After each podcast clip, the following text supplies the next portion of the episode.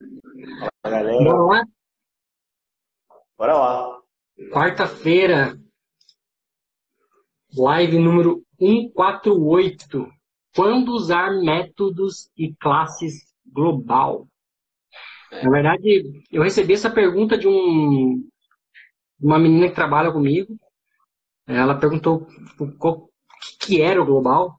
Obviamente, não é, não é developer, e, mas ela perguntou, tipo, o que, que é esse método global que vocês tanto falam, né? E aí tem algumas particularidades quando a gente trabalha com, com Manage Package e quando a gente trabalha numa ordem, então a ideia é trazer esse assunto aqui, trazer uma explicação para vocês do, do global e os problemas que a gente pode enfrentar. Isso aí.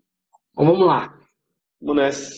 O que é uma assinatura de classe e método que está marcado como global? Certo, então a gente tem algumas, alguns tipos de assinaturas, né? A gente vai falar disso mais pra frente, mas toda vez que você está criando um método ou uma classe, você tem que criar, dar a assinatura, né? Especificar qual assinatura essa, esse método ou classe vai ter para poder acessá-los. Então isso tem totalmente a ver com como você vai acessar eles dentro de outras classes ou fora do seu, da sua aplicação, da sua org. E, enfim, entre estender uma classe ou chamar ela dentro de outro método, é, manipular os dados dessa classe, né, ou método.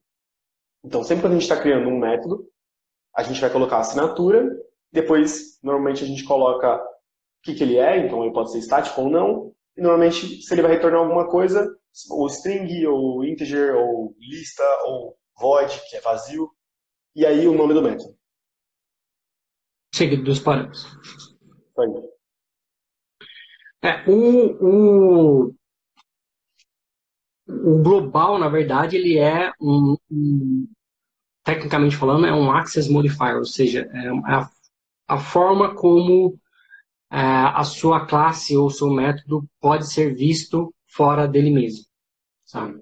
Qualquer, qualquer um deles, então aqui a gente tem, é, tem, tem mais, mas vamos falar só de, de private Bom. e public e global, né? Mas para esses três, eles só fazem diferenças para fora da própria classe. Para Uhum. dentro, na, na própria classe não tem diferença. Tá? Por quê? Porque a própria classe vai conseguir acessar um método que é privado, que seria o nível mais restrito. Sim. Tá. Mas quando a gente tem um public, quer dizer que quem que tem uma instância, quem, quem tem uma instância dessa classe vai poder ver os métodos públicos. E o Uhum. global, a mesma coisa. E por que então que a gente tem o global? Já que é a mesma coisa do public. Né? Qual que é a diferença dos dois? A diferença dos dois, ela se dá mais especificamente quando você precisa acessar a sua classe ou o seu método fora de um contexto onde ela está inserido. O que, que isso quer dizer? Fora da sua Se eu aplicação. tenho um código JavaScript que precisa chamar a minha classe diretamente, eu consigo fazer isso? Consegue, desde que ela seja global. Uhum. Mas o cenário em que é mais utilizado isso é quando a gente tem pacotes. Ou seja, em pacotes aqui não é pacote de deploy, tá?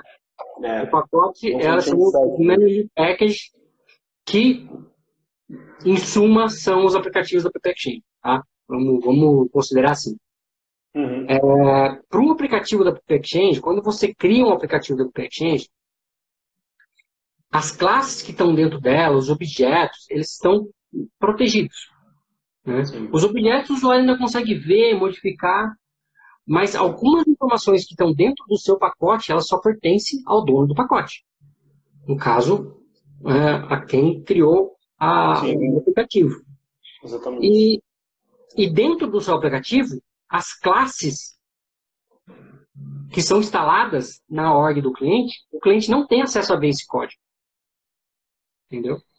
Ele pode, É, ele sabe. ele pode executar as suas classes de testes, porque elas fazem parte do pacote e elas vão estar disponíveis, mas ele não pode ver, ele não vai, não é que ele não pode, ele não vai conseguir ver nenhum código da sua, do seu pacote. Ele é totalmente protegido, é óbvio, Uhum. porque senão qualquer um pegaria um pacote Pega que é pago, copia todo o código, desinstala o pacote e está tudo feito, né?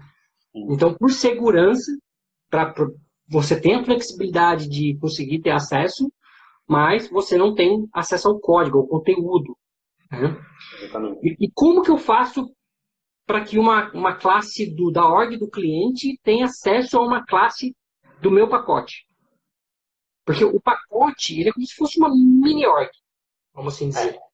O é, pacote. Verdade, exemplificando de um jeito de um jeito que fique mais, mais claro. Quando a gente coloca um pacote em uma org, é como se todas as classes desse pacote, todas as classes que estão lá sendo usadas ali dentro, ficassem como private para aquele pacote.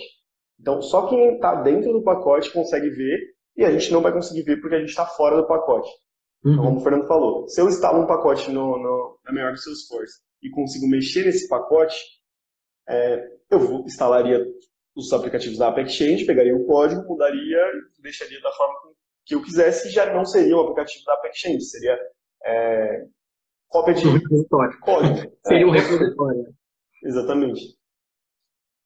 Então, continuando, é, uhum. de, dentro do pacote, ele é como se fosse uma mini org. Por que uma mini org? Por que eu estou querendo fazer essa analogia? Porque você tem limites de objetos pertencem somente ao pacote. Você tem limites, no geral, que pertencem somente ao pacote. Ou seja, se você tem um pacote instalado e esse pacote precisa fazer em dado momento uma, uma DML, uma query, isso não conta na sua org. Por mais que a sua org tenha iniciado esse processo desse pacote. Então, a sua org vai ter lá os limites dela. Vamos, vamos pegar aqui um limite de consulta, né, que é o mais fácil de exemplificar. A gente pode fazer 100 consultas SOQL em um, em um, em um ciclo de, do Apex. Né? Vamos imaginar um clique de botão, chamou na, na minha classe, na minha org, e fez 99 consultas. E aí eu vou chamar um, um pedaço de código do pacote. Esse do pacote fez mais 99 consultas. Vai estourar o limite? Não, não vai. Porque o pacote tem os 100 limites dele e a sua org tem os 100 limites dele. Então, cada um tem o seu espaço. E, e não atrapalha um ou outro. Né? Eles não, não conflitam, vamos assim dizer. Uhum. Então, voltando, por que, que eu tenho o raio do global? O raio do global é para quando eu tenho alguma coisa no meu pacote, uma classe no meu pacote, que eu quero expor para o meu usuário que instalou o meu pacote poder chamar essa classe. Exatamente. Então, vamos supor que eu tenho uma classe aqui que eu chame ela de calcular imposto. Né? O cliente instalou no pacote de, de financeiro e eu tenho uma classe lá calcular imposto que recebe um, uma cotação. É. Por exemplo, recebe um ID de uma cotação. Eu posso fazer uma chamada aqui do Apex que vai conseguir consumir a minha classe global, porque ela está dentro é, do meu pacote, mas ela está visível. E para ela estar visível, ela tem que ser global. Tá? Falando ainda de, de, modificadores, aí eu teria, por exemplo, virtual, teria abstract, mas é que é uma, uma outra pegada. Ninguém, ninguém encontra com isso, tá? Mas um outro ponto interessante: interfaces. Uhum. Quando a gente tem interfaces dentro de um pacote, ou dentro da, da nossa órgão, seja onde for, a interface ela é sempre global.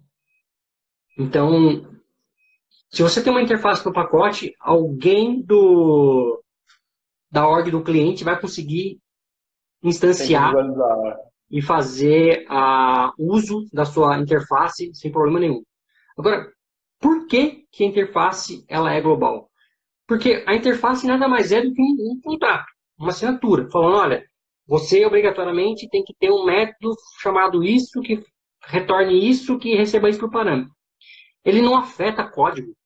Ele não gera nenhuma chamada não vai fazer nada por você só para você implementar uma interface. Entendeu? É, seria como se eu pegasse. Né? Seria como se eu pegasse uma forma de bolo emprestada de alguém e falar, nossa, agora eu tenho um bolo. Não, você não tem um bolo, você só tem a forma. É. Agora, como receita, né? trabalhar aquela interface, quem vai saber provavelmente é o pacote. Então, de nada adianta você ter acesso à interface. Então, por isso que elas são sempre globais e não vai afetar nada o fato dela ser global. Não te põe em risco de segurança, não te põe nada. Então, é uma é, explicação. Fica, fica o adendo também, já que a gente está falando que quando você está instalando um pacote, somente as, os métodos ou classes que tiverem em global você vai conseguir instanciar para dentro, é muito importante que quando você estiver construindo esse pacote, você saiba quais são esses métodos e classes. Porque se você colocar um método de forma errada, global, é, quando você instalar o pacote, a, o, a, pessoa que instalou na ordem vai ter acesso a isso, e aí pode acontecer de dar muito ruim, se ela instanciar uma classe que não era para ter sido instanciada. Então, normalmente, o que a gente faz é deixar o public, né? Public sempre padrão e global, a gente tem que pensar muito bem no que vai ser global dentro do pacote. É, eu vejo, eu vejo muitos é bem... exemplos da Salesforce de código que são como global. Uhum. E eu acho isso um erro, olhando, ou trabalhando hoje com, o Managed Package, eu acho isso um erro. E é o que o Arthur está falando. E, e para você entender o porquê que eu acho isso um erro. Quando a gente cria um pacotinho para criar um aplicativo na Exchange, e a gente coloca uma classe, e essa classe ela é global, ela nunca mais vai poder sair desse pacotinho. Exato. Ou seja, você nunca mais vai poder deletar essa classe. Se tem um método lá dentro, você nunca mais vai poder deletar esse método se ele for global. Por quê? Porque você não tem como garantir que alguém já usou. Não tem como você falar, olha, ninguém usou, deixa eu deletar. É global. O seu pacote não conhece onde ele está sendo instalado. Então, uma é, vez também. que você colocou uma classe global dentro do seu pacote, ele não vai sair mais. Então, é algo que quando você vai criar o pacote gerenciado, você tem que ter absoluta certeza de que você está colocando o que tem que ser global, global. global Porque uma é. vez que você colocar, já era, você não tira mais. Né? Em linhas gerais, não dá muito problema. Por quê? Vamos supor que eu tinha um trecho de código e, e esse trecho de código virou deprecado.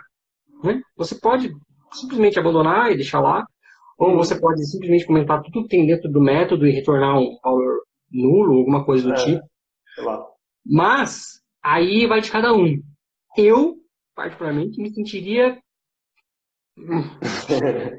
é. impossível de trabalhar numa classe que não está sendo usada, entendeu? Sim, pois é. Por gostar de qualidade de código, por querer as coisas sempre bem feitas, isso me afetaria. Pessoalmente. Sim, eu acho que não... você está instalando um pacote, por mais que a gente não consiga ver, esse pacote ele tem que ter uma qualidade de código, né? principalmente porque tem que, ter tá cobertura de teste. tem que ter cobertura de teste. A cobertura de teste tem que ser alta, não tem que ser 75%. Então, é, imagine que você instala um pacote e aí você vê que meu, ou todas as classes são globals. Eu acredito que eu já vi acontecer de colocar em global, porque ah, vou dar permissão para todo mundo, porque é melhor dar permissão, melhor sobrar do que faltar, né? Então, e aí... E, e, o pior, como eu falei, eu já vi vários exemplos da própria Salesforce que tá com um exemplo global. Então, é. para mim é um problema. É perigoso. Né? Agora, é um outro ponto importante e aí acho que tem quem trabalha com o aplicativo do PP Exchange tem que tomar cuidado é a questão de vulnerabilidade. Porque quando você vai submeter o seu aplicativo para o PP Exchange, ele tem que passar por um, por um, uma aprovação, por um processo de aprovação. Né? E esse processo de aprovação ele tem ferramentas que checam vulnerabilidade no seu código. E essas uhum. ferramentas elas não pegam leve. Ela não pega assim do tipo, ah, é, eu acho que esse, acho que aqui, beleza, dá para passar. Não. Se tiver qualquer risquinho de vulnerabilidade, o seu pacote vai ser rejeitado e você vai, vai ter que agendar com o consultor, para o consultor é, falar com você para ver se aquilo que foi que pegou não é um falso positivo. Ou seja, não é um negócio simples. Tá? É, não dá para então, colocar traquete, galera. É, não é um, um, um que vai resolver. É. E e o pior, né? Se você, no caso que eu estava falando de você deixar, por exemplo, códigos deprecários dentro de uma classe. Esses códigos podem ser códigos que amanhã vão vir te dar um, uh, sei lá, se o Salesforce implementa uma nova política de verificação ou começa a, pesquisar por novos problemas de vulnerabilidade, e você tem um trecho de código lá que está abandonado, deprecário, você nem usa mais, e você tem um, um pacote rejeitado por conta disso. Né? É dor de cabeça. Né? O seu primeiro pacote, ele sempre, sempre, sempre vai ser verificado. Os demais podem ou não ser, aí vai aleatório. Mas o primeiro sempre vai ter que passar por um é, crivo. Podem, podem ou não, ou podem rigorosamente ou não rigorosamente.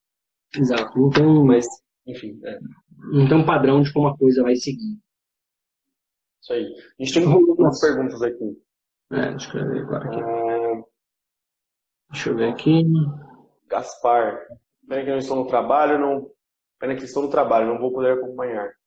Pô, cara, vai ficar aí 24 horas essa live e se você não conseguir aqui, a gente está postando no YouTube as lives. Tem um, tem um delay, né? E no, no podcast também. Tem um delay, é, mas tem algumas lá já. Mais de o, delay, o delay hoje tá, tá um delay. Para quem, quem assiste no YouTube ou para quem escuta no podcast, o delay hoje está de mais ou menos uns três meses. É, a gente está tentando diminuir isso. A gente já tem bastante vídeos editados e a gente começou a distribuir um por dia.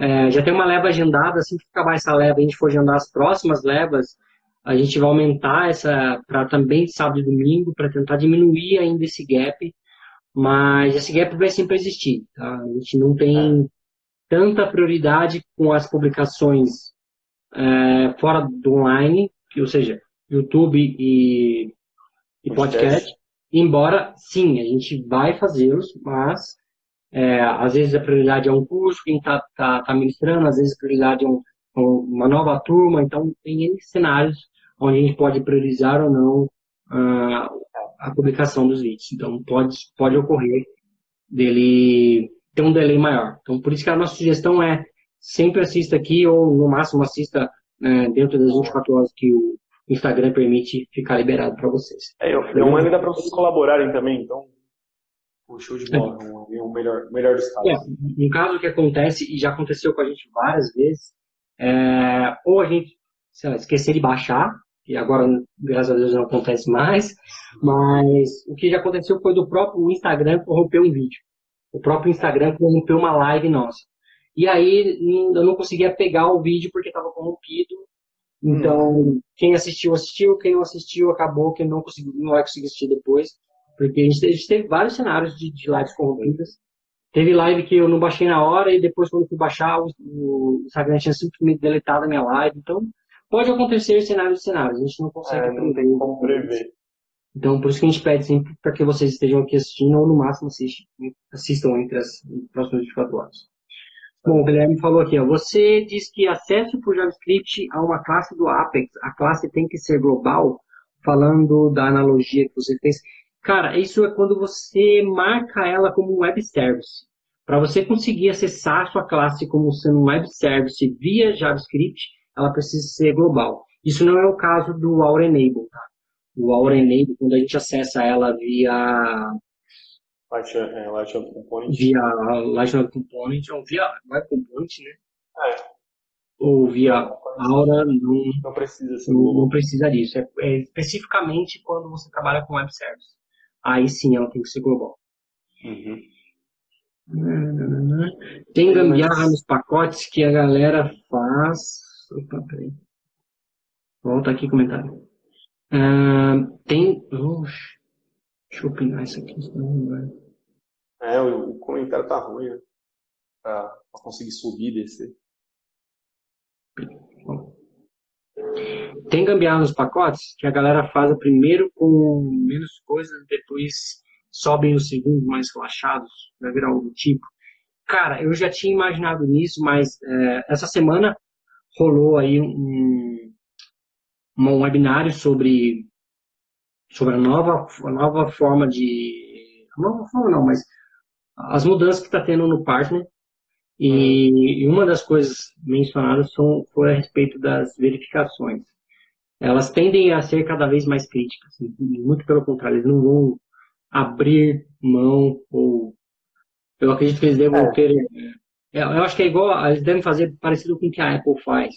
A Apple analisa a quantidade de alterações que você teve e se tiver uma alteração muito grande, ela vai passar para a rede. Então não adianta você simplesmente fazer um pacote que vai ter um botão que é pura e simplesmente nada e depois querer mandar um caralhão de coisa que os caras vão conseguir saber. Pô, se o seu pacote uhum. tinha isso, agora o seu pacote tem 10 vezes mais, vamos analisar que tem alguma coisa errada ali.